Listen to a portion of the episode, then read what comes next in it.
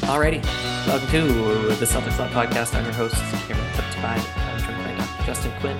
This episode of the Celtics Lot Podcast is brought to you by FanDuel, the exclusive wagering partner of the CLNS Media Network, and BetterHelp. You deserve to be happy. It's the postseason. It's 10:06 on Tuesday, which means we know who the Celtics are playing in the postseason. They will be playing the Atlanta Hawks. They just really put the hurt on the Heat, and we are going to talk about that. We are going to talk about this upcoming matchup that starts on Saturday. We're also going to talk about how the Boston Celtics played as individuals leading up to this moment. And to do all of that, we welcome in our friend from the Garden Report, Jimmy Toscano. Jimmy, what is up? Yeah, what's up, fellas? How we doing? Happy to be here. Thanks for having me on. Excited. Yeah, we know who the Celtics are playing. So after 83 games, we have our answer. So how about that? Yeah, we've known for almost 10 minutes now, which is exciting. Yeah. I don't know if anyone really believed in the Hawks, but I certainly didn't. So that was quite the outcome. I did not either. I think maybe the Heat were just avoiding Boston. How about that? They think that they can match up better against Milwaukee. Yeah, give it a shot. Second game. Well, we'll talk more about Atlanta vis-a-vis Boston, but Atlanta vis-a-vis Miami, I think Miami didn't have a power forward, and that was a big problem. So how they're going to match up with the Bucks, I do not know. But they have their work cut out for them. I mean, they still have one more game to win. So good luck to Miami, I suppose. Closer to Cancun. Yeah, they've had their ups and downs this year. I mean, I thought the Celtics were going to play Miami, like hand up. I definitely did.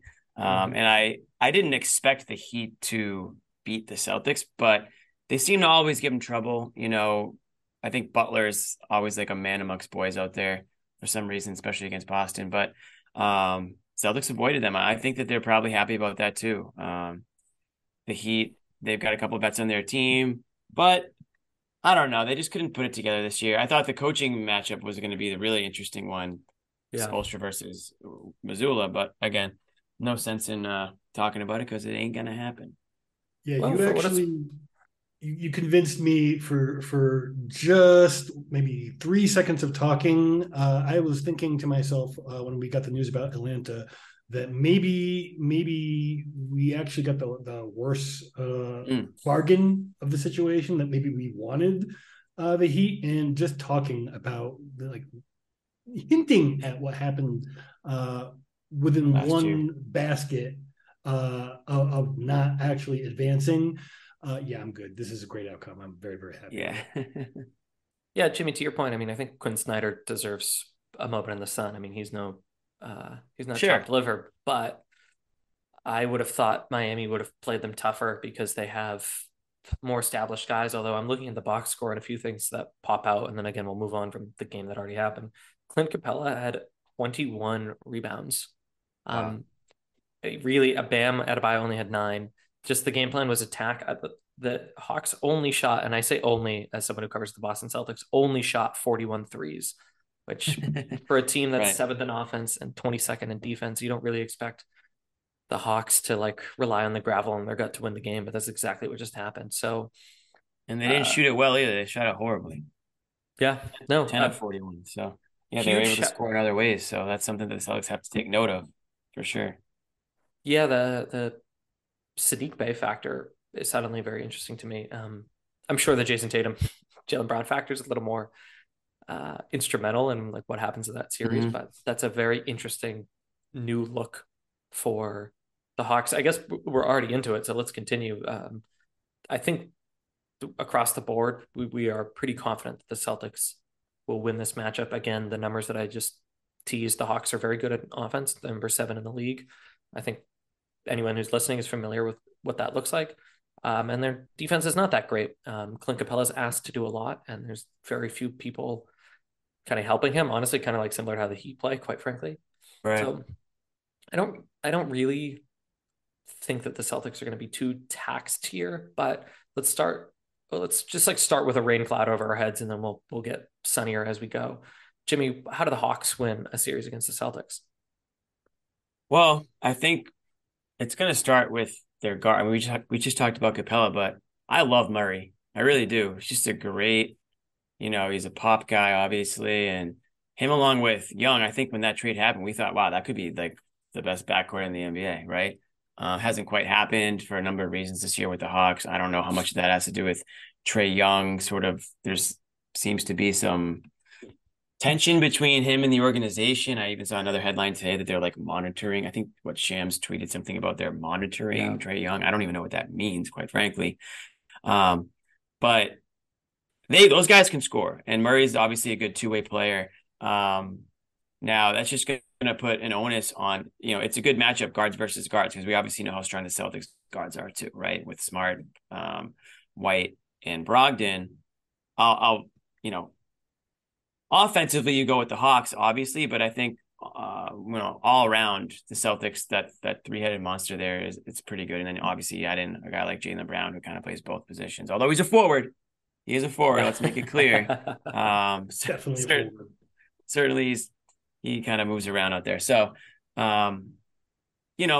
those guys stand out names wise, but, you know, Collins is a guy that seems to have been linked to trade rumors to the Celtics for a couple of years now, or maybe just any team. And then you talked about Capela. So they can be physical. And I think this is going to be a series that Celtics are going to need, hopefully, a healthy Rob Williams, if that version of Rob Williams does exist. I know that they spent all season sort of, bubble wrapping him. So this is kind of the series now where I originally thought it was going to be him versus Bam, but now it's going to be sort of him versus, a guy like Capela or what's his, we just talked about him, Collins. So, there's a couple different matchups that we're going to be looking at there. And we didn't even talk about Tatum and everything. So I actually don't think that he has as much of a matchup really to talk about, to be honest. I think it's very guard heavy and bigs heavy. So, I mean, it's going to be, unfortunately for Al Horford, he's going to be busy too with some physical guys down there. And I know he doesn't really like to bang down low anymore, but it's not going to be easy from that perspective. I think those guys are going to make it difficult. I still love the Celtics in the series, obviously, just talent alone. But the Hawks are a team that I think they didn't get talked about a lot this year, right? They just kind of floated in that eighth whatever range all year, and they never really were a threat. The only time you heard about them was when Trae Young had drama. That was pretty much it. So I don't know a ton about them. I don't watch a lot of their games, aside from some of the bigger ones this year. So I'm going to have to do a little bit of my homework on them too, probably like the Celtics will. Mm-hmm. Justin, what about you before we go all in on the Celtics? What's Atlanta's path here? Oh, wow. Basically an improbable start to the series, the way the Celtics started their season from three-point range. They're going to win this with three-pointers, or they're not going to win it. I'm predicting the Celtics to take it in six. I think it's going to be five fairly tough games and then one just roll right over them as the series is over. I don't think they have quite the right roster for a Quinn Snyder team as we've seen in the past. And I think they're going to be a lot better once they move some pieces and rebalance the roster for the sort of team that would play his style of offense a little bit better. But barring any surprises in what happens this season, I don't really think there's going to be enough time for them to create something that could seriously challenge the Celtics, particularly as we were talking about who is going to guard the wings. There is really no good options for to stop the Celtics. So the path for them to win would be horrible luck for the Celtics and amazing luck for the Hawks, which I guess could happen, but I am certainly not going to bet about it. Yeah, it's worth giving Atlanta their due. I mean, they're, I guess, 3 seasons removed or 2 seasons removed now from a trip to the conference finals. I mean, that is worth something. Trae Young, for all of his warts on defense, is a stone cold killer. That's worth something. Mm-hmm. Good coach, reasonably balanced. Although again, the wing, let's be honest, DeAndre Hunter and Bogdan Bogdanović is the Atlanta Bogdanović, I believe, or is it Bojan? I just say the Atlanta Bogdanović, and I guess now the Detroit Bogdanović. So. Just say Bogdan. Bogey. Yeah, it's Bogey Bogdanović in Atlanta.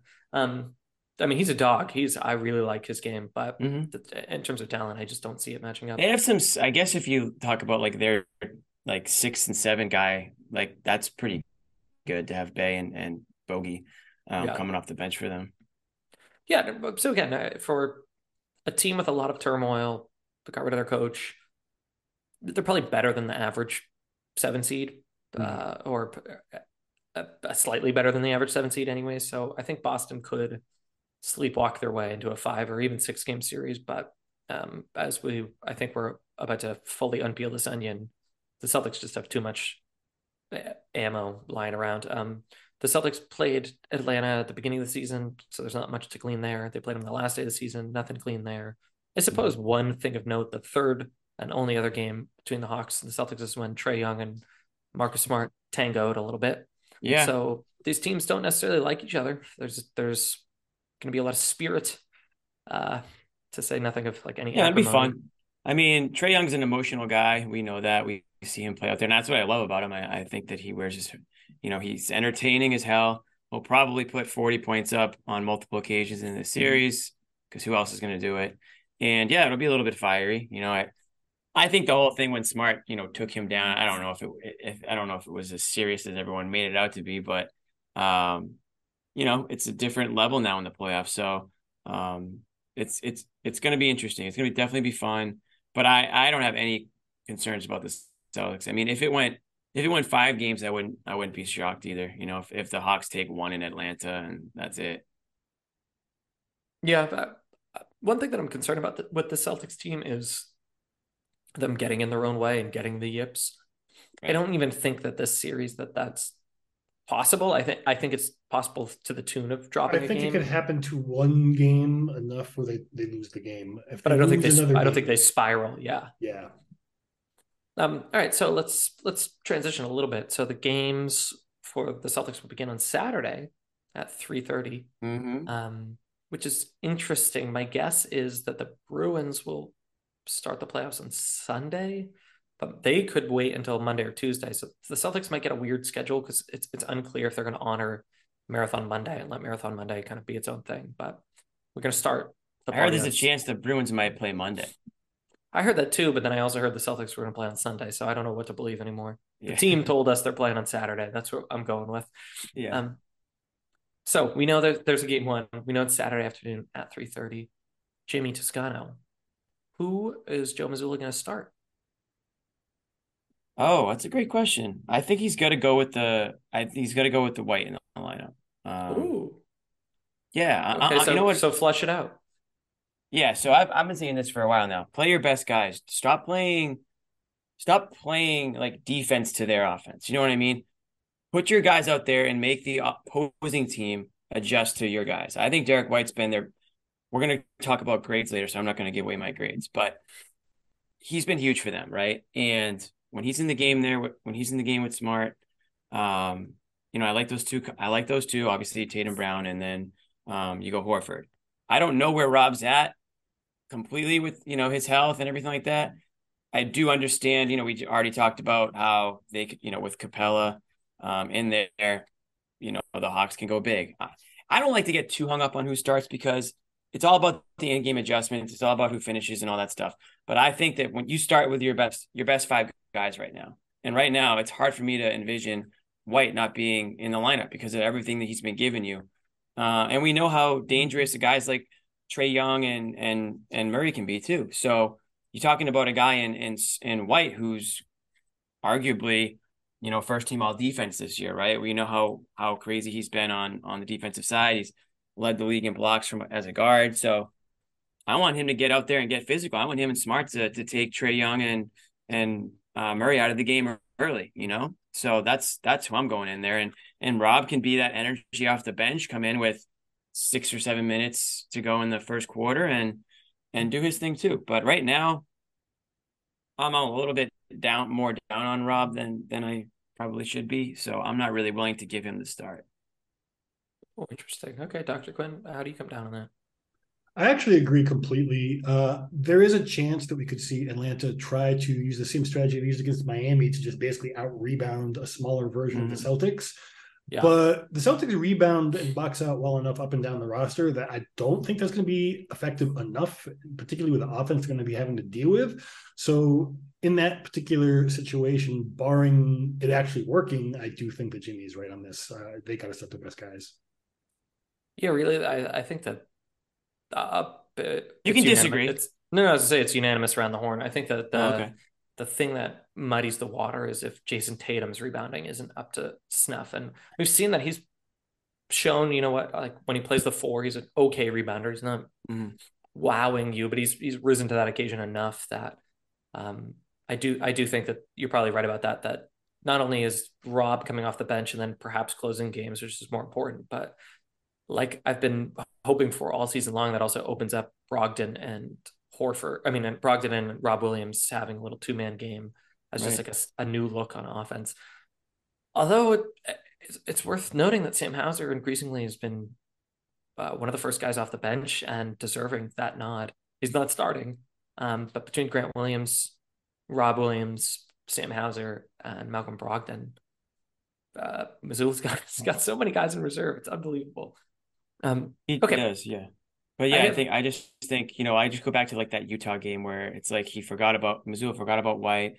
They were going with like Luke and, you know, whoever was over 6'10" that he could find. And I'm like, dude, just stick to the guys that have gotten you to this point. It's White, it's Brogdon, I know that that's small ball or whatever, but I don't care. Make the other team adjust to you, because if White's doing his thing, they're going to have to adjust. Now, to your point, Cam, you know, if Tatum's getting bullied down there, if he's not getting aggressive or he's getting out of his rhythm because he's forced to sort of get in the weeds, then maybe they have to make an adjustment. And I'm fine with that. But I just think you come up with that lineup and you just give the Hawks the best that you have and see where it goes for the first few minutes of that game.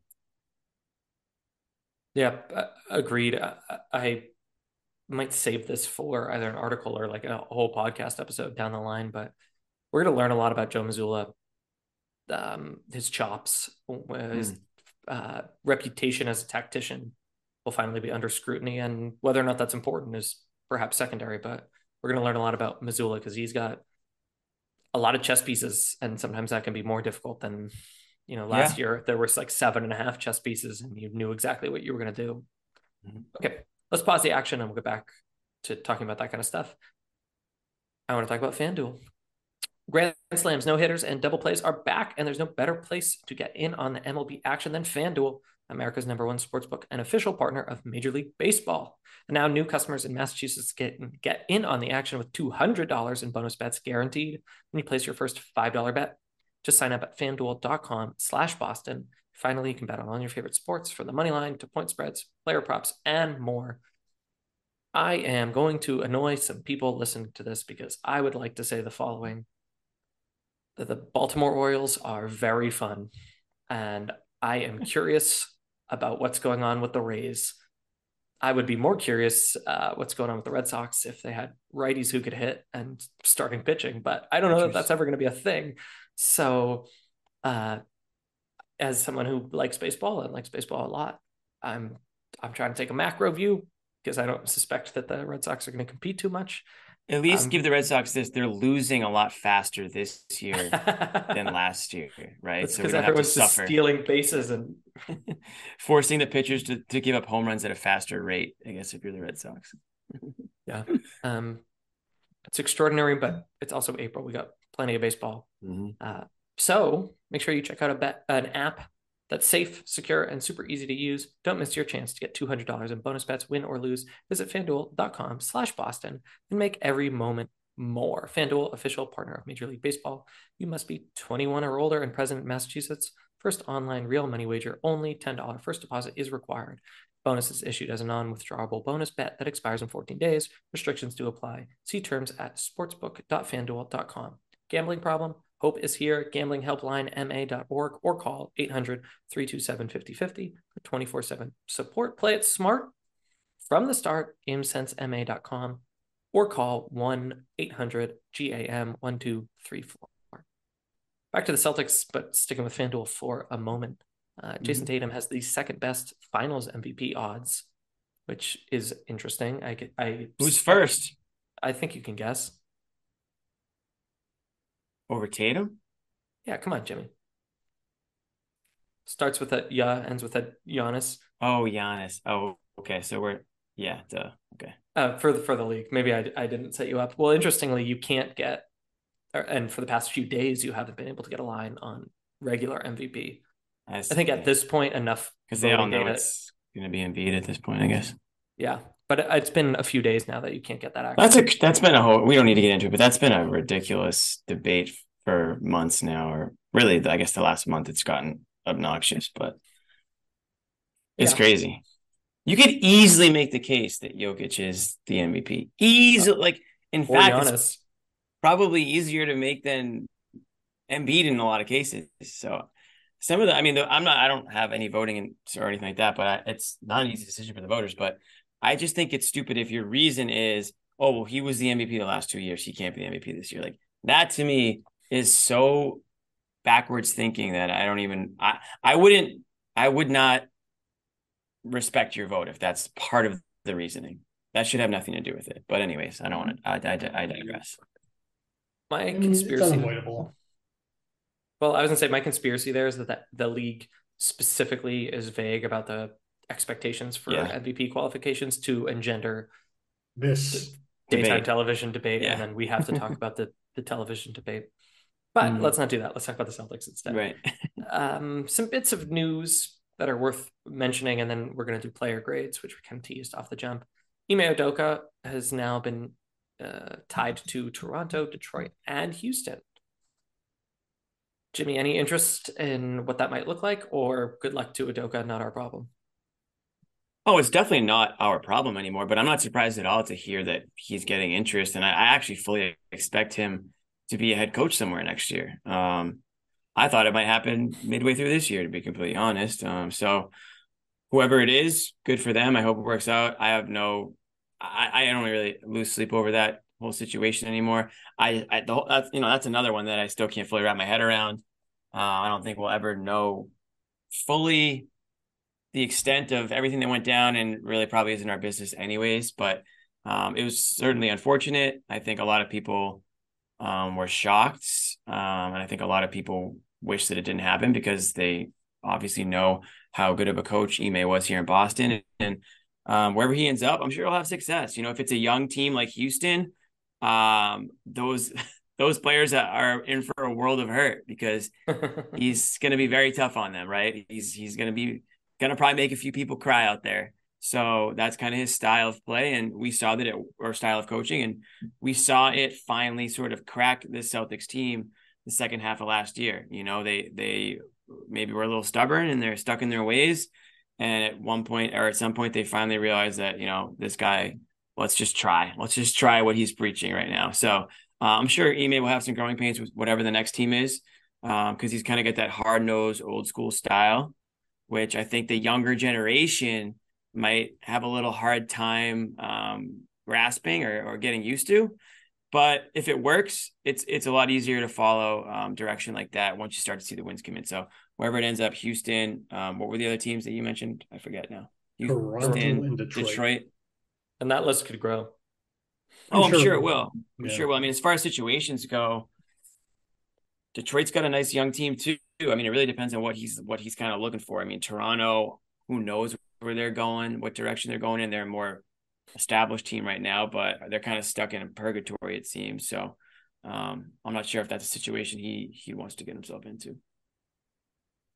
Yeah, I think this podcast thinks the Celtics handled their business as well as they could, with a few missteps along the way, and good luck to Udoka. I suppose people deserve second chances. Also on our rundown, but this is actually, I'm going to tell a story quickly. So the last game of the season was over the weekend, and Brad Stevens gave an impromptu press conference. Now, I was there. What happened, Justin, this is why we did not have audio of that. This is what happened. So the coach speaks an hour and change before the game, and I usually make it my business to be there so I can get audio of the quotes, and either Justin or I write about it. And I sit there and fumble with my tape recorder as I try to send an email, such that I'm almost always the last person out of the press room. And I sit there quietly while Joe Mazzulla does his NBC Sports Boston hit, because I'm not quick enough with my crap everywhere. I'm like having a mini yard sale. So I just sit there quietly because I haven't gotten my stuff together. It's remarkable how consistently I'm disheveled in that moment. This game, the last game of the season, I was quick. I sent my audio as quickly as possible. And I was up and at him before Mazzulla even sat down to do his TV hit, the one that I'm almost always quietly sitting through. Apparently, Brad Stevens just waltzes into that press room right after as other reporters are cleaning up their little yard sales. And he goes, "Hey guys, do you want to have a press conference?" And the reporters were like, "Yeah, okay, of course we do." And Brad Stevens just gave an impromptu press conference under the auspices that he doesn't want to be bothered during the playoffs, which is fair. Mm-hmm. So 99 times out of 100 or whatever it is, 40 times out of 41, I'm sitting in that room, the last spool out of that room. Figures. And this time I got ahead of the curve and I missed the Brad thing. So we were nice enough to get audio. We can talk about what he said, but Justin, that's why we didn't have audio of that moment. I knew you were. Please forgive him, Justin. He's in trouble or something. The Paul Pierce thing all over again. Anyways, Stevens was great, as you might expect. He was considered. He was thoughtful. He showed great confidence in Joe Mazzulla as well. He showed great confidence in Jaylen Brown. What's he supposed to say? Like, I don't know about this guy. We better find someone now. No, it was the perfect. These are cookie cutter quotes, but here they are. The team hears it. The coach hears it. The fans hear it. I do think the Celtics are kind of executing an all-out blitz to get Jaylen Brown all-NBA nod. Not that he doesn't deserve it. Oh, you think? Yeah. But I was going to say, Daryl Morey has been so aggressive with his Embiid MVP stuff that it kind of softens the edges around what Boston is up to. But true. I do think that it's things are shaping up nicely. It looks like they will be able to offer Jaylen Brown that contract because it looks like he'll get all NBA, and the coaches in the front office are saying all the right things along the way. Anything else but the Mazzulla? I mean, the Stevens presser or anything you want to hit on, Justin? No, I do want to just touch on a rising tendency that's vaguely related to what you were just talking about, which are hits from radio shows or who the heck knows what reporter who has heard that someone they know might think they could possibly maybe go after Jaylen Brown. We're going to be hearing a lot of that. Don't take those too seriously unless there's some real substance to them. And let's hope he doesn't take them too seriously, because that's already starting to annoy me, and I'm not even involved in it. Yeah, Jimmy. Well, we know he does take those seriously. So, Jimmy, let's close the news section with this. Which is more likely, that Jaylen Brown is traded to the Portland Trail Blazers, or that Jaylen Brown actually cut his hand watering plants? Neither are very likely, in my opinion. Now, I fully expect a lie like that from a player and the team to back him up on that for a number of reasons. But, I mean, we all have bases and we all have plants. And, like, I as of this moment, I'm not even sure if Jaylen Brown has all his fingers. Because like, the wrap that he had at hand, he looked like JPP when he blew his hand off on fireworks. I'm not even sure if this guy has all his fingers right now. So I don't know how you do that type of damage by picking up a couple of pieces of glass from a vase. Also, you're not 7 years old. Like, what are you doing being so reckless? If that was the way it actually happened, I mean, like, come on, man. I mean, just you could be a little bit more careful in picking up glass if that were to actually be the reason that you cut your hand. I am hoping that the true part of it is – or I am hoping that the return date part of it is true and that he isn't going to miss any time, because wouldn't that be something to hear? NEHB injury report on Twitter comes out Friday night and Jaylen Brown's questionable or whatever, So I'm bracing for that scenario. But man, it was not a pretty picture that Jared Weiss tweeted of that hand. It looked like a club. So fingers crossed, no pun intended, but fingers crossed that it isn't anything more serious. Apparently, hopefully still has. Yeah, hopefully he can cross his fingers. Yeah. While we're doing the news, actually, one last thing. Grant Williams won the Jeff Twiss Award, which is given to players who go above and beyond with the press. And just because Grant Williams and Jeff Twiss have been good to us at this podcast, shout out to the both of them. Okay, we'll do player grades in a moment, but I'm going to pause the action again because I want to talk about our friends over at BetterHelp. This is a service that we're really happy to have as an advertiser because we really believe in the product.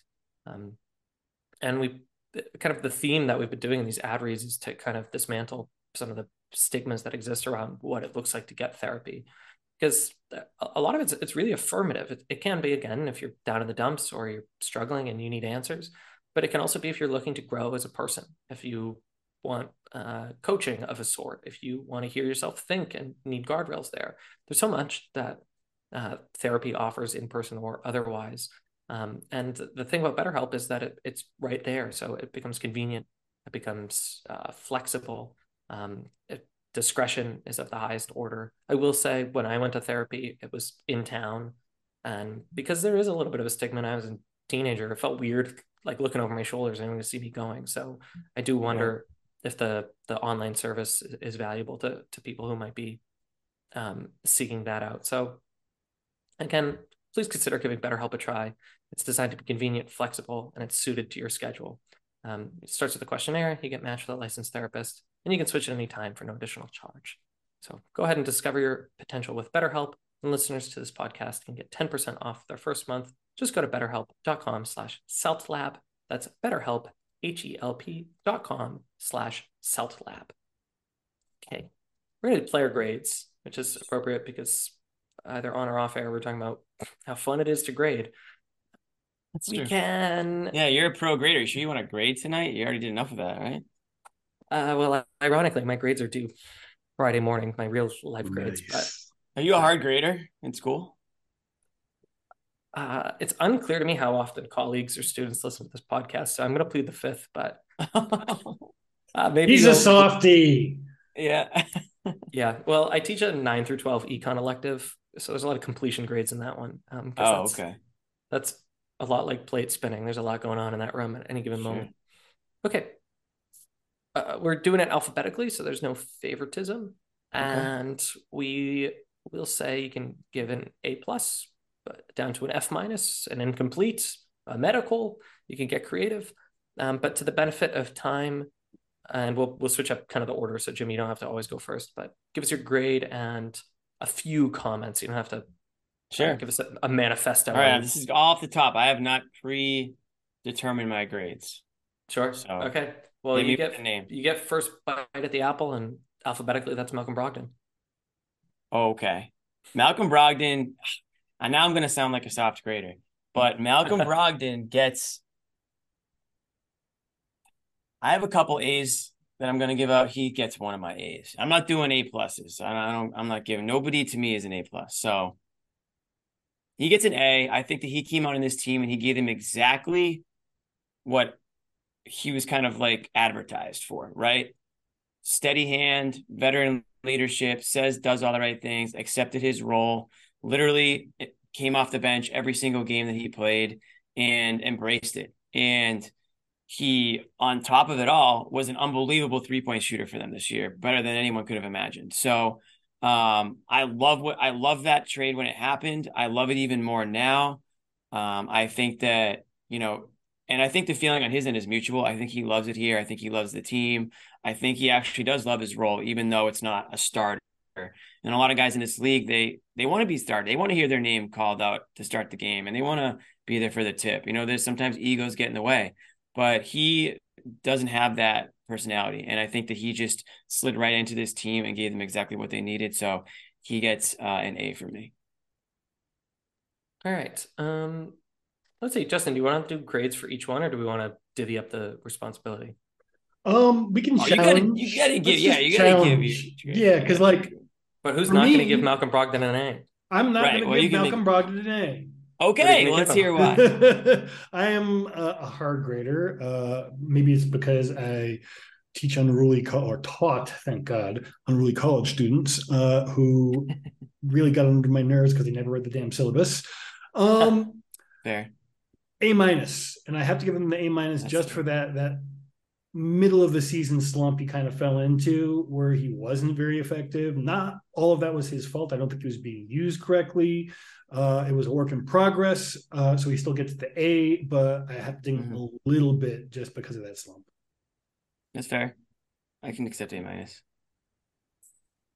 I could be talked into an A- because we haven't seen anything that would challenge the assertion that he's not a plus defender, or at least If you catch him in space, he's not a plus defender. Sure. So couple misses at the rim too. Sure. Yeah. I mean, who among us? But I also, depending on how the paradigm under which we're grading, I mean, I didn't expect anything else. So it's a little nitpicky, but I guess I'll, just because a few other people, I'm just going to jump ahead. Sorry, Jimmy. Derrick White gets an A+. I don't know what you could possibly say other than holy smokes, what a season. But okay, anyways. Let's do Jaylen. So I'm going to go with A-, but I don't feel good about it. That's fine. Dr. Quinn, I'll start with you, and then Jimmy, you get second crack here. Jaylen Brown. It's been a complicated season. What grade do you give Mr. Jaylen Brown? A-. It would be hard to give him below an A, considering that he is playing at a level with an All-NBA player on his team at an All-NBA level, which is really hard to do when you have someone else who's eating up all those possessions. So I don't see how you give him lower than something in the range of an A. I think you could even talk me into an A+, considering all the things that have been going on with his life off the court in terms of being involved in trade rumors, the Ime Udoka stuff. I mean, but that affected everyone. So I guess that's not really a factor, but I mean, nobody else really was the center of another Kevin Durant trade rumor, for example. Mm-hmm. Okay, Jimmy. Cosine, I gave him an A-. And this is, all these grades are relative to the player. That's just to work for, at least for me anyways. That's kind of how I'm grading it, which probably isn't how you're supposed to grade things, but A-. On the court, he exceeded my expectations this year in most, pretty much most of the season. I think he's been their best player for the last couple of months. I think you guys would probably all agree there. I thought the off-court stuff was, he gets a couple points deducted for me. I think there's just like some unnecessary distractions with like the little bit of a media tour, I guess you could call it, that he went on. And I think he had the right intentions. But I also think it was kind of a distraction, and maybe the media makes it bigger than it needs to be or should have been. But when you go and talk to these publications, you have to know that they're going to pick out the things that stand out, and they're going to make him into something that maybe you didn't intend. Right. So, whether it's Ringer, New York Times, whether it's, ESPN, whatever it is, and whatever the reason is, it's not about the team at that point. It's not about basketball. I think towards the end of the year, like, it got kind of more about him and wanting everyone to know that he is playing this way, and he's should be regarded as a top player in the league, and he's not a Batman, and he's not this, and he's not that. And it kind of got away from the team. Now, to his credit, it didn't take away from his performance on the court, so that's why he still gets an A- from me. If he started to suck, I would have probably dropped him a whole letter grade. But to his credit, he's still playing great basketball, and at the end of the day, that's really what I care about. Yeah, if we assume he's going to make All NBA second team, I mean, I don't know how we don't give him an A. Is he going to make second team? Where do you have him? I thought people were trying to argue that he was going to be a third team. He was listed as a second team by the very unbiased Michael Pina at the Ringer, known Celtics fan. But I agree that there's a possibility, if he does make it as a forward, that is achievable. I don't know if it's likely, but it's not out of the question. I think the forward slot is thin, but I guess if we have time, we'll hash it out after.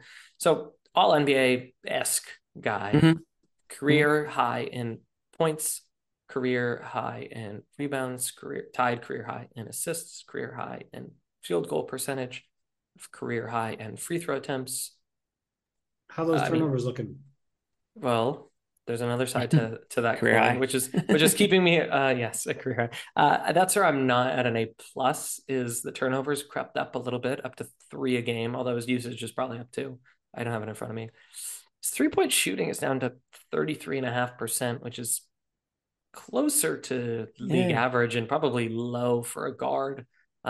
He has shot in his career as high as 39%, twice, in fact. If you're rounding up, 40%, actually twice. So I think it's an A. I mean, Jaylen Brown is a phenomenal season, but the areas where he could have leveled up just a little bit more are, I suppose, striking, or I think we both, or all three of us, could have cited that even without the data in front of us. So Sorry. You're sorry, A. Jaylen. A, not A plus. Okay. J.D. Davison. And I've got so much to say about J.D. Davison, Justin. No, I'm just kidding. It's my turn to go first, though. Incomplete. Now, his main Celtics grade is an A. I mean, he's been superstar up there. What we've seen out of the Celtics, it's just inconsistent, and I don't feel comfortable really assessing him as an NBA player. I will say it's probably going to be a lonely life. Cabin Galley and him have a friendship, I'm sure, but he's got to come in and he's got to pretend like he knows how to be a professional basketball player, and then he's going to go to Maine.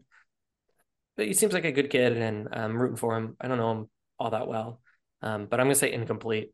But I entreat you to... I'm just spinning my tires, Justin. Justin's screaming at me in the comments that this is too much time. Jimmy, Justin. Yeah, I'll speed it up. Incomplete. See me after class. I don't know. I have nothing. You spoke more about him than he played this year. Okay. Nothing else to add. Incomplete as well. I mean, you can't judge an NBA development arc on what, like 3 games? Yeah. 4, maybe? I think, he's got some... He's going to have a big summer ahead of him. We'll leave it at that. Mm-hmm. Okay. Blake, Jimmy. Again, this is all relative. I'm going to give him a B. I just think that, in the limited time that we saw him, he gave them, listen, I think we know that he's very limited in like what they're asking him and expecting of him right now. So when he's in the game, he's in there for energy. He's in there to draw a charge. He's in there to make a couple passes, in there to get the boys going.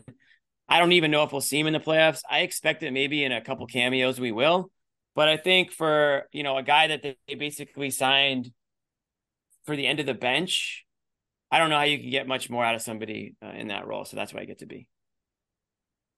Dr. Quinn? B+, all the same reasons. If we were judging him versus the expectations of what he was going to contribute to the team, I think it would be an A. But I agree that we should be focusing on the player as a player. And, he has had a couple of questionable plays, a couple of questionable moments to offset some of the, holy crap, he can still jump kind of moments, right? So for me, I think that we do want to give him some recognition, but I don't think it's quite an A. Yeah. I'm on Basketball Reference. Blake has no listed nickname, which is surprising to me. And his middle name is Austin, and I didn't know that. Blake's so much hustle, good for the locker room.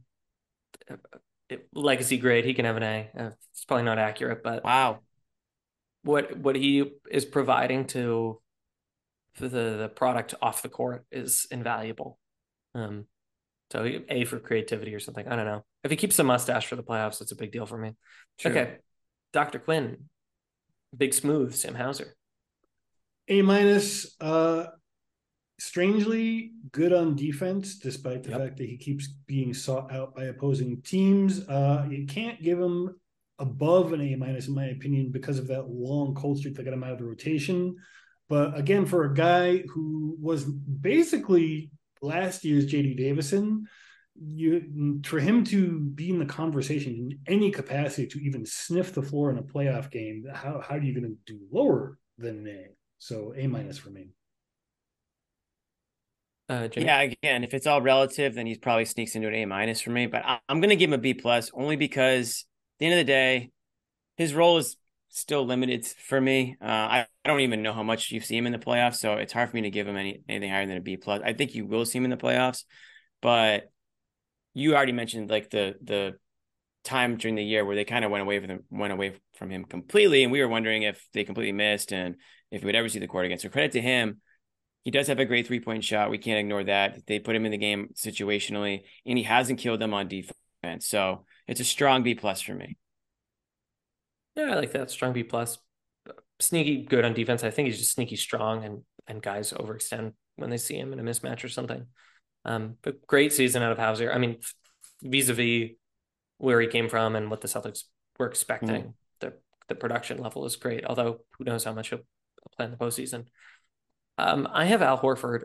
I don't know if I feel comfortable evaluating Al Horford. I feel like he just is so much better at basketball than I could ever imagine being, and knows so much about basketball and I revere him so much. I feel uncomfortable giving him a grade. I think that he maybe isn't as good on defense. And I think maybe he's lost a step, but hopefully he can't hear us saying that, because I don't want to even think about what that looks like. It's a B+ for me. I don't know, Jimmy. Yeah, that's fair. I mean, B+.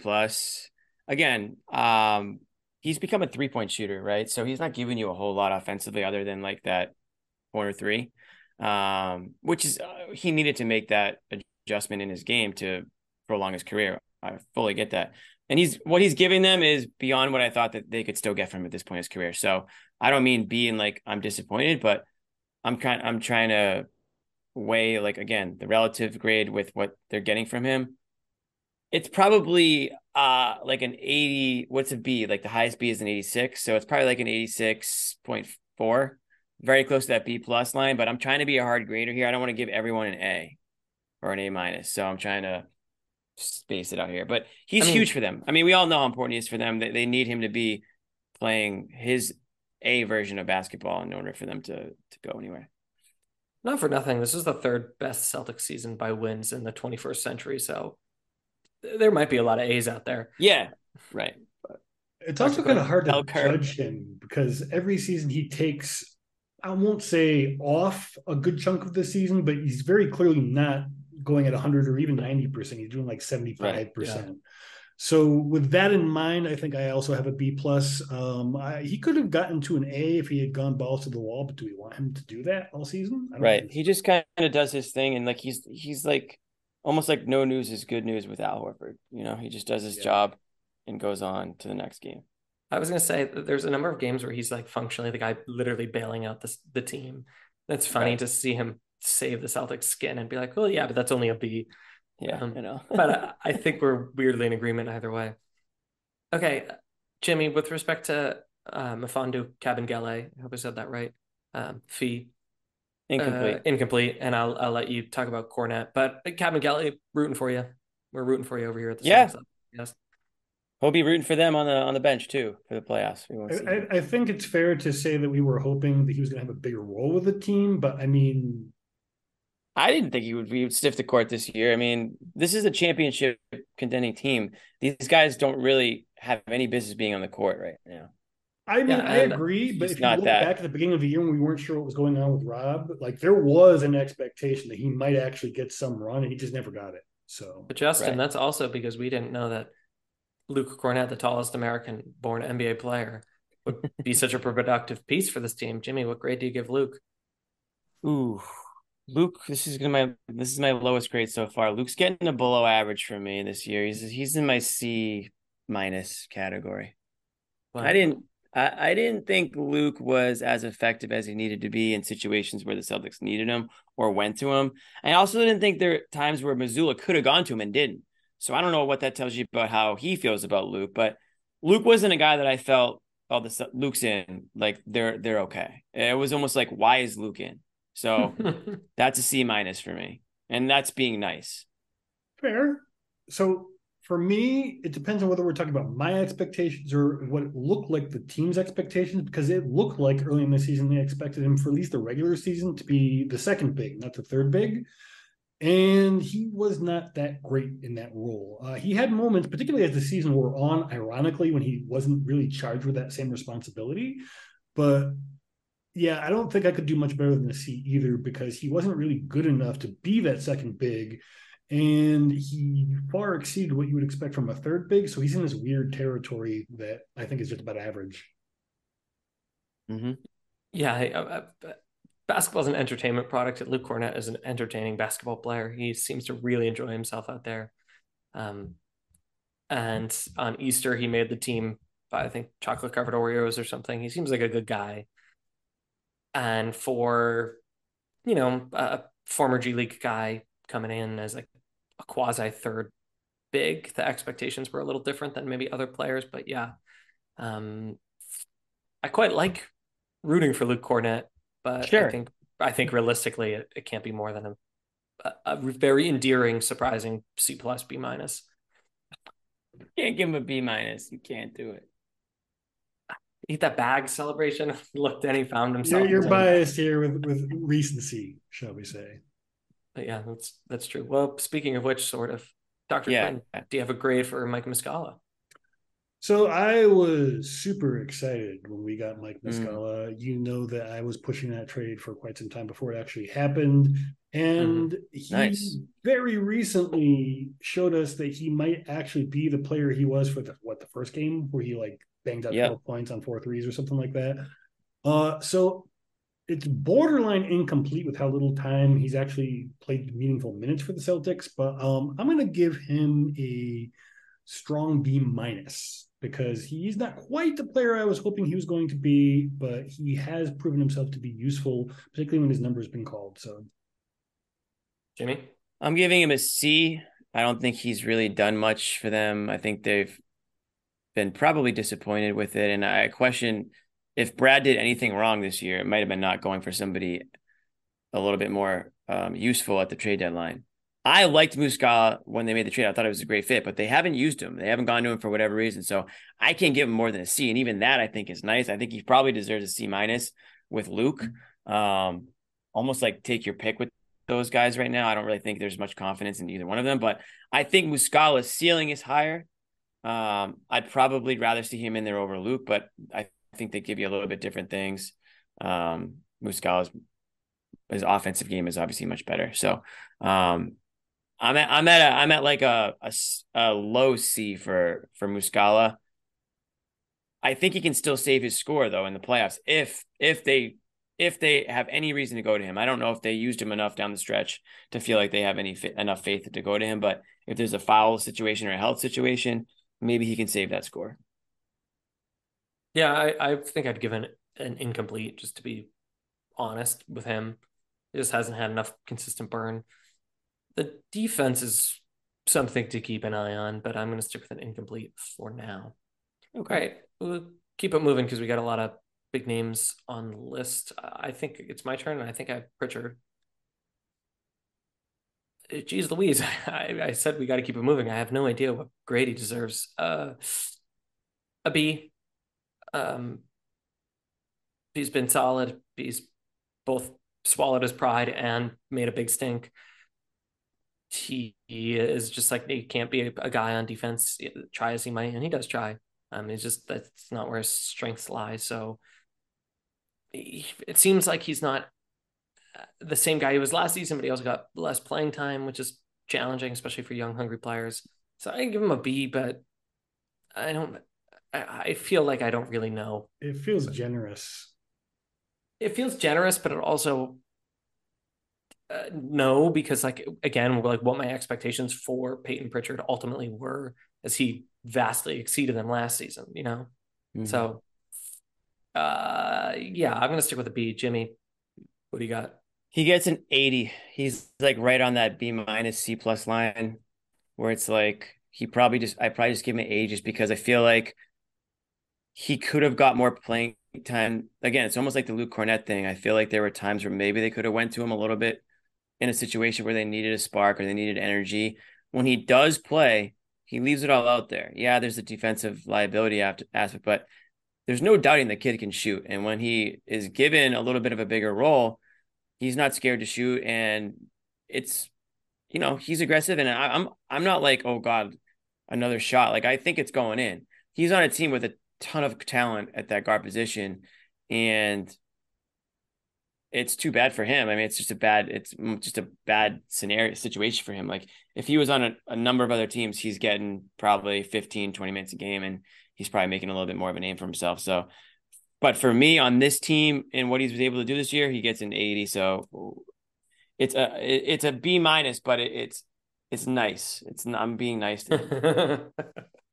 I feel that That's so familiar, that experience. Yeah. Dr. Quinn, anything we missed on PP? I'm just going to give him a straight C because it's very hard to tell what kind of impact he would have had. And it's very hard to ignore the fact that as the team is, you know, trying to really gear towards the stretch run at the trade deadline, a player who isn't seeing the court is kind of He's making more waves than a player who isn't playing should be. I get it. I get all of it, but you have to like look at this on the individual. If we keep going with the individual expectations, and you know, you push for those things, but I mean, he's Peyton Pritchard. He should not be like getting articles in the media that are getting serious attention about where his next move is going to be. So for me, that was a little bit much. So I can't give him better than a flat C. Yeah, that's pathetic, really. It didn't really make much noise though, because people were like, "Dude, just be quiet. No one cares, dude." They're like, "What did he just say? Like, just go back on that. Just go shoot 3-pointers." I mean, it'll be interesting when we get to Grant Williams, when we talk about just manufactured distractions. All right. We have 5 more names on our list with respect to Justin Champagne and Gallo. Incomplete, obviously. Incomplete. See ya. Hail to Pitt. Okay. I'm so happy I don't have to go first because I have no idea what my answer is. Jimmy, what grade do you give Marcus Smart? Marcus Smart gets, this is now, don't forget, this is all relative, right? So just because Pritchard gets a B- and Smart gets a C+ doesn't mean that I think Pritchard had a better year than Smart. It just means that Marcus Smart, to me, had a pretty bad year for Marcus Smart. Now, he wasn't a negative on the team, and there's probably going to be a game this year where he wins it for them. But I think Marcus Smart would be the first to tell you that, and he already has told you that his defense was kind of subpar this year, right? It was mm-hmm. It was below average for him, certainly. And I don't think we know what he gives you offensively, which is average, and sometimes it shoots you in the foot. He wasn't their third best player this year. He wasn't their fourth best player this year. You could probably even make the case he wasn't their fifth best player this year. So we're going down and down and down the list here. So he's in the C+ range for me this year. I don't know if it's injuries. I don't know if it's what it is, but this was not the Marcus Smart that we got last year or in some previous years. So C+. Yeah, I would actually. I'm sorry, my turn or no? No, yeah, you go. Okay. What did I do? Wait, what did I give him? Did I change my grade? I think it was a C+. Yeah. Okay, I forgot what I said at first, but yeah, it's a C to a C+. But go on. I'm gonna give him a B- just because. It's not his fault. He's playing on the same foot that I think was hurt last season, and he re-aggravated it. And it really, I think that has been the main culprit behind his defense. I will give him a little bit of credit for that, but you're absolutely right. The one thing I will say in his defense in terms of offense is we have seen way fewer Marcus shoot you out of the game games, which I think is a sign of maturity. Maybe also coupled again with that foot on offense, not really making him kind of realize he cannot be that guy most nights. So that's my grade. I think I'm going to give him a higher grade. I think I'm going to give him a B+, and here are my reasons. And I'm willing to be wrong about them because the defense has probably not been the same, injury or not, and that's a big part of the Marcus Smart experience. His assist numbers are up to 6.3 a game, which is a very good number, and his career high. His minutes are slightly down. His usage is slightly down. But his assists are up. His three-point shooting is stable. His turnovers are stable. So he's being more effective, arguably, with a shifted role where he's not categorically the point guard anymore, and yet he's also more so working as the team's point guard. Which I commend greatly. The arrival of A+ recipient Derrick White really complicates like what Marcus Smart is, because he's not a shooting guard, and maybe he's not the point guard. So what is he? So I do think A, he's been injured. He only played 61 games this year. I do think B, the defense has probably slipped, but I think I admire and I feel hopeful, Justin, especially your point that his three-point shooting attempts are up. But I don't feel like anecdotally there have been those same kind of nights.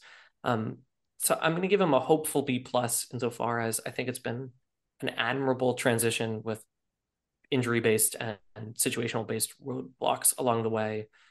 But I'm A, willing to be wrong about that, and B, not guaranteeing that translates well to the postseason, if that makes sense. Softy.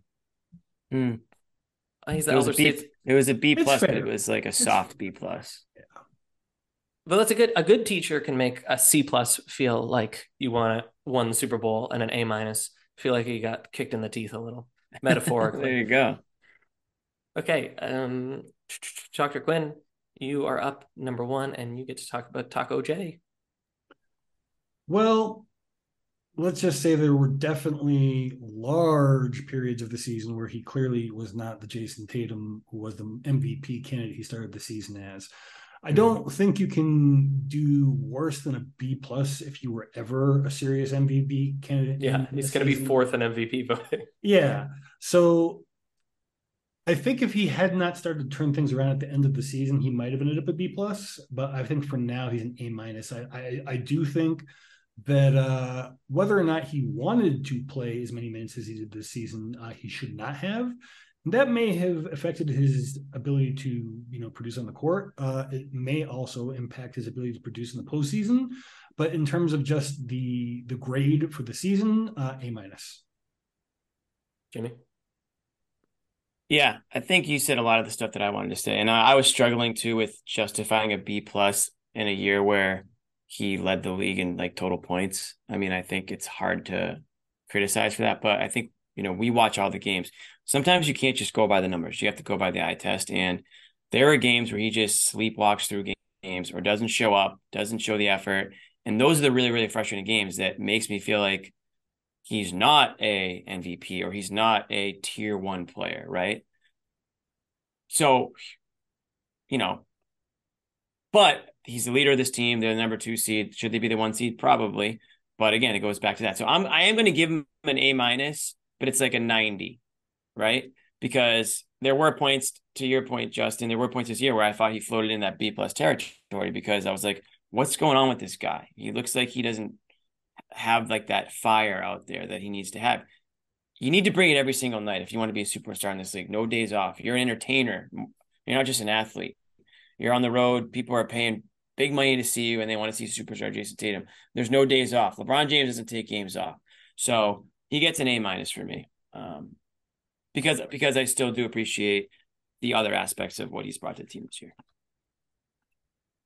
I'm going to go A. All-star MVP, 4th in MVP voting. All-star MVP? You cannot start with all-star MVP. It was, I think. That was that almost takes him down a half a grade for me. The all-star MVP. That was a joke. Why are you pushing so hard in the game? It doesn't matter. We've seen what happens when Celtics push too hard. In the all-star game. Anyway. Yeah.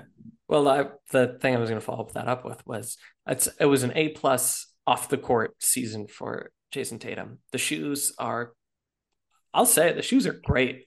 Do you have the shoes? No, but I was talking to Lucky. Lucky has a pair. I was talking to him about it. The Kip, the guy who plays Lucky. Mm-hmm. And he was walking me through what it does. And he let me touch them. And they're fantastic looking. They're very interesting. I might get a pair. Supposedly they're super light. Anyways, the shoes, the rollout has been a success. The snacks, the ruffles, the Gatorade, the 2K. He is, Jimmy, to your point, he's a superstar. He just doesn't, every 5th night, he doesn't play like it. But he's got the bona fides, at least off the court. So A+ to his agent, wherever you're at. So he gets an A for being a businessman this year. Yeah, so maybe I'm bumping that A- up to an A, where it was A+ off the court. How's that? Okay, that's fair. Derrick White should be, he's the TA. He should be teaching the class. I'm so impressed with Derrick White. But Jimmy, you said maybe not an A+. Well, so I screwed up. I shouldn't have given Brogdon an A, because now I have to give Derrick White an A+ because he is my MVP of the team this year. So on a bell curve, if I had given Brogdon the A-, I'd give White the A, and then you would have to bring everybody's grades up a half, and White would get the A+. So, yeah, I mean, I think this guy's been awesome. And I was really wrong, probably. I wasn't wrong. I was actually right last year, because I was like, why is this guy so bad on offense? And everyone was telling me he's not. Well, I was right. He was freaking horrible on offense last year. This year, he's a completely different player. He's unbelievable. And that was a great trade. So I have no qualms about that trade anymore. After the end of last season, I was like, man, that really might come back to bite them if this is the guy they got. But unbelievable two-way player. We know what he's done to opposing guards. We know what he's given them on both ends of the court. And that's why I said they got to start this guy. A guy who's getting an A+ in my book isn't coming off the bench. He's got to be starting. That's how important he's been to them this year. So A+. All right, Dr. Quinn. We all know how famously horny I was for Dejounte Murray to end up on this team. I don't think I've ever heard you say that word. Well, okay, I was, and I'm actually starting to think that, particularly considering what the cost between the two players were, that Brad made a brilliant move. And when it comes to a grade, at this point, I just need to ask myself, is there a reason to not give him an A+? And I've been thinking about it the whole time everyone has been talking about him, and I can't think of a good reason not to give him an A+. So he gets an A+. Maybe his hair. I was about to say it's an A+ effort. Holding on to that. I like it. Yeah. Yeah. Someone who any day now it's going to go. I commend him. It's starting to go too greatly. Actually. I'm an old man. Yeah. So you took the plunge. Okay. A+ all around. Derrick White, the Buffalo. Okay. We get to Grant. I forget whose turn it's supposed to be to go first, but Jimmy, you're the guest. So you can either, you can go first or I can go first. So you can stall. No, I just don't want to be too mean here. I'm not going to give him an F because I'm not heartless completely, right? I am going to give him probably it's a see me after class situation here for sure. It's a see me after class. Extra credit definitely needed in order to get that grade up. It's probably floating around at a D+, like low C-, like a 70 to. I mean, I'll be honest, it's probably a D+. And you guys mentioned it earlier, like just the distraction on $20 million a year, new contract. He never got comfortable this year in any role or situation he was in. He was thinking a lot out there. The shots were falling to start the year. And quickly that fell off and never got that back. I mean, he fell out of the rotation completely. I'll be honest. I don't even know where he's at in the rotation now going into the playoffs. We talk about the depth on this team. I don't even know if you can consider him depth right now because you just really don't know if he's going to shoot you in the foot. I mean, I still can't get over all the complaining that he does out there. Like he's LeBron James. Dude, like you ruined it for yourself because the word is out on you. You're a habitual complainer. You're never going to get the benefit of the doubt. You're not good enough to get the benefit of the doubt. So I don't know where it ends with him. I certainly would not open up the checkbook for him, not even half for, I don't even know if I'd give him $10 million a year. I just don't know what he does for them at this point. So I'm very low on him, D+. Dr. Quinn, you want to go? Sure. I'm a little more positive than Jimmy. I recognize all of the stuff on the court. The complaining in particular drives me absolutely crazy, as anyone who ever follows me on Twitter can see. It's one of the things I complain about the most. Because it costs the team so much and has, as you were saying, no basis nor strategy. I mean, if you want to get the referees to be more favorable to you, like man up and take the fine post game and say what you have to say then and get back on defense during the game. Yeah. As far as like this, like I appreciate that he tried to work stuff into his game.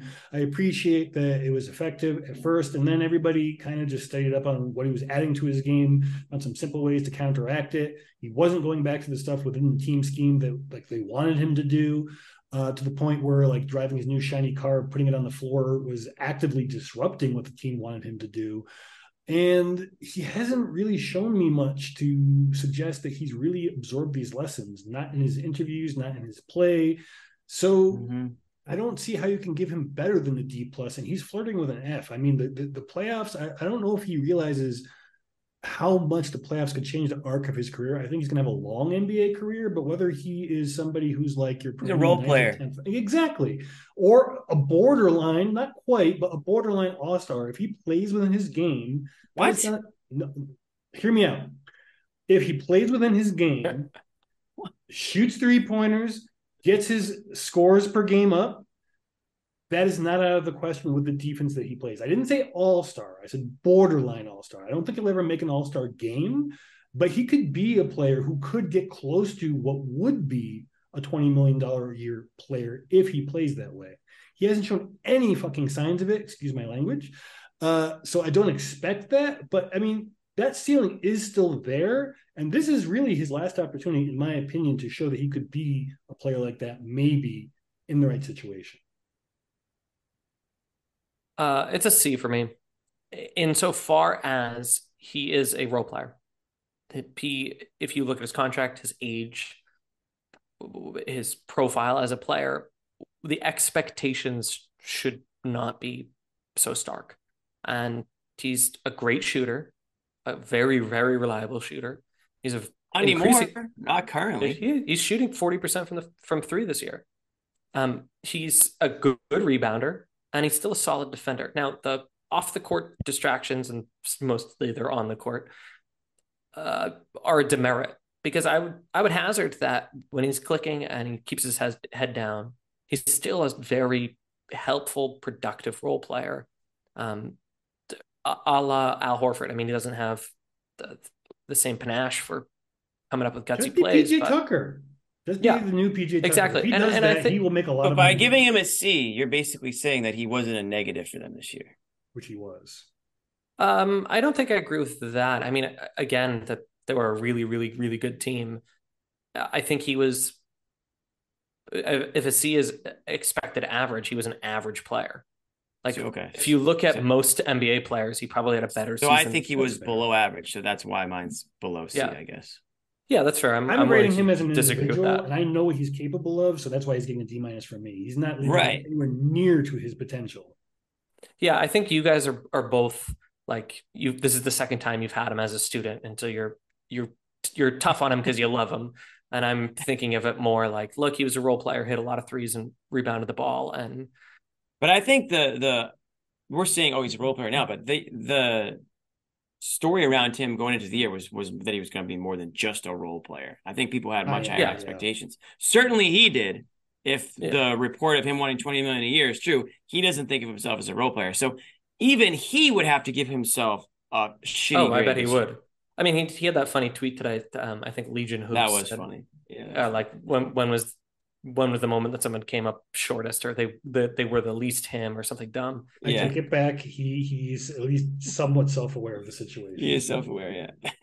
It doesn't mean he's not going to put the ball on the floor when he doesn't need to in the playoffs and bother us. Right. I mean, Jimmy, also it's worth pointing out that I don't think maybe Luke Kornet also got a C out of me. So if I'm inflating my grades, maybe my C is really closer to an F.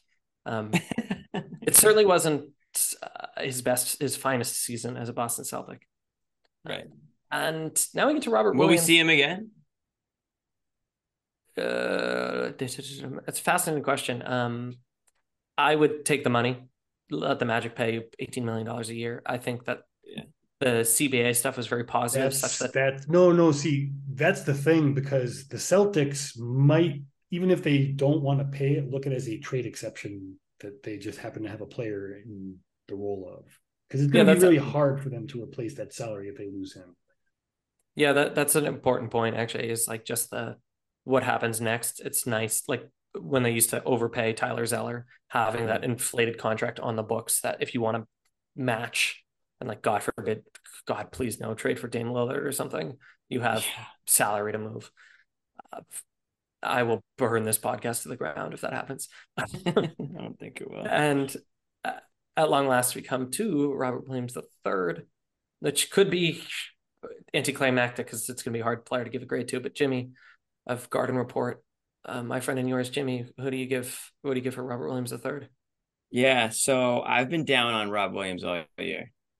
The fact that we're saying that you can possibly give him an incomplete tells you the type of year that he's had. So I can't give him higher than a C. I just can't, and I won't. When you talk about, Justin, when you talk about, I'm giving Grant a low grade because I know what he's capable of. If you have the same thing, same feeling about Rob, then he might be one of your lowest grades of the whole season. Is he capable of it? That's the thing now. He used to be, but we're not sure what he's capable of anymore. But I'm going to give him a C minus. I think he was, and I know that's harsh, but because when he was in the game, I understand that he helped them out in certain areas, especially defensively. But I'm very frustrated with his offense going completely backwards. He has no offensive, like his passing, his ability to do like shoot turnaround jumpers very clearly. No one is doing anything with that. And that could be utterly fucking game changing for him. Right. He's not even thinking about scoring. So he's too one dimensional for me right now. So he gets a C-. I need him to have an awesome offseason and not show up to the team and need surgery again, because I don't know what the hell happened there, but you can't show up to the team and need surgery and expect to get a grade higher than a C, because that just tells me that you screwed off all offseason and you didn't take your offseason seriously. So C- for me. He can save it this playoffs. He can save it. He's one of the guys that can save his grade more than anybody. And if he shows up and they were just being careful with him, and he goes off for the playoffs, then I'll change my grade in a heart. I'll be happy to change my grade. But for right now, end of the regular season, C-. I don't have much to add to that, but a C+ because he looked like he was trending towards the Rob we hope he can be the last couple of games he played. Yeah, I'm probably right there with you guys, like a C- or a C. It remains the case that for his contract and for the role that centers play for most NBA teams, and certainly this NBA team, it's a great fit. But the lack of progress and I didn't know this, but Sweet Maria, he's shooting, wait for it, 60% from the free throw line. That doesn't feel good. So he never shoots. Yeah. It's all there. He could turn it around. I mean, the lob threat is real. The defense as like a free safety is still there. Same guys there. Different than Grant Williams. I don't think it's that he's like overextending. I think he's still probably ramping up. I did this activity where I asked a bunch of media members, and more plugged in guys than I used the term ramping up several times. So I think the skinny is that he's either more injured or just like conditioning continues to be a thing, but like, look, that's a factor here. So I think we're all in agreement that like we're rooting for Rob, but that was a pretty underwhelming regular season campaign. Alrighty. Definitely. And that concludes. This is like the longest podcast ever, but Joe Mazzulla, 30 seconds or less, Jimmy. I got to give him with everything that went on, I don't know. I'll give him an A-, even though maybe that's high. I don't know. But like, how do I give him anything lower than that? The team is second in the East. I think there were situations this year where he could have made in-game adjustments sooner. I think the timeout situation was maddening. It's probably why I'm giving him an A- and not an A. Yeah, I think generally speaking, he's kind of I don't know him like you probably do, Cam. But to somebody like me who's watching from afar, I feel like he's sometimes unnecessarily hostile or just weird. So I don't know what that's all about, but if it works for him and the team, fine. He gets an A- for me in his first year. I think he took over, obviously, a great team, but he didn't torpedo the team, so he gets an A-. Don't have anything to add to that. A- probably across the board. Yeah, I would just hazard that he's just the most intense human being I think I've ever been around. And so he's intense about being weird. He's intense about his instincts on the court. He's just high octane dude. Rhode Island's finest, I'm sure. Okay. Jimmy, plug your podcast and then we'll plug ours. Sure. We do a live show after, it's called the Garden Report. We've done one after every Celtics game this year. Actually, we did one after every Celtics game over the last 4 seasons. And now with the playoffs underway, we're going to keep going strong. We go live about 10 minutes after every game on YouTube. So you can follow us, or you can subscribe to our YouTube channel at CLNS Media and click on that live tab and you'll see our show there. It's me, John Zanis, Bobby Manning, Ashra Blakely, and Josue Pavone. And we have a lot of fun. We talk about the game. We talk about what's going on around the league. We keep it pretty light. And you can find me there. After most games, I can't get to all the games because let's be honest, that's kind of a lot. But some combination of us are there. So playoffs are a really fun time. And I bring out the hard hat for the playoffs because when the Celtics go to work, I make sure I come to work myself. So that's where you can find me. And as an added treat, sometimes I sit next to Josue and quietly work while he does the Garden Report.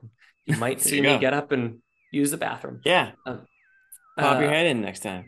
You can also find our podcast over on the CLNS Media YouTube page, Twitter page, all that stuff, our own Twitter page. And we want to let you know that we're going to try to get you maybe 2x the number of episodes, although let's underpromise and overdeliver. So some number of podcasts more, but make sure you're subscribed wherever you get your podcasts so you never miss an episode. I'd like to tell you that this episode of the Celtics Up Podcast is brought to you by FanDuel, the exclusive wagering partner of the CLNS Media Network, and BetterHelp. You deserve to be happy. Jimmy Toscano of the Garden Report, thank you so much. Dr. Justin Quinn of Being My Boss, thank you so much. Thanks, guys, for having me. I appreciate it. Of course, and thanks, everyone, for listening. Adios.